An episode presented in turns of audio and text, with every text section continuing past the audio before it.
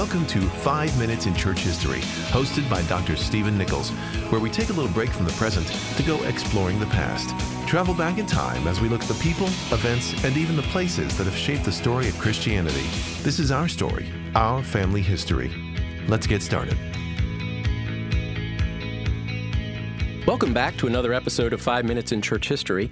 On this episode, we're going to be looking at British church history, and we will look at five firsts in British church history. The first is the first martyr in British church history, and this is a figure known in history as St. Alban. There's very little known about Alban. In fact, most of what we know about him comes from centuries after his death.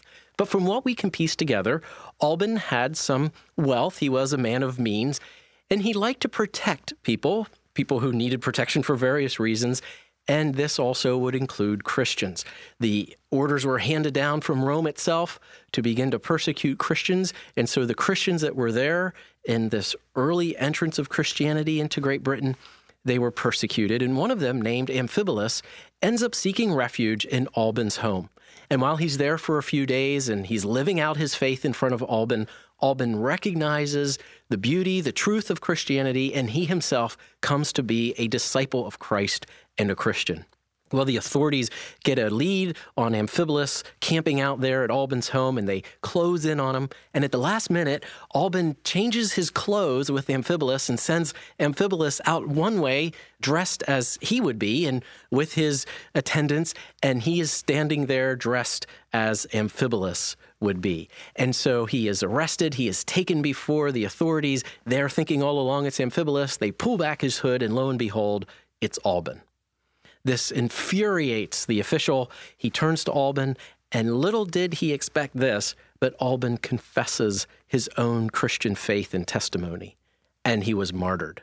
Later, Amphibolus was martyred, and a few others were martyred alongside of them. But St. Alban is credited as the first martyr in Christian Great Britain.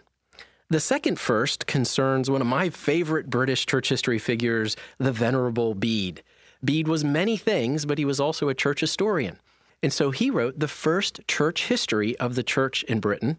In fact, he's credited with a couple of firsts. Not only does he write that, he also gives us the first attempt at translating the Bible into English, into Old Saxon English. So that's the Venerable Bede, who was born around 670 and dies around 735.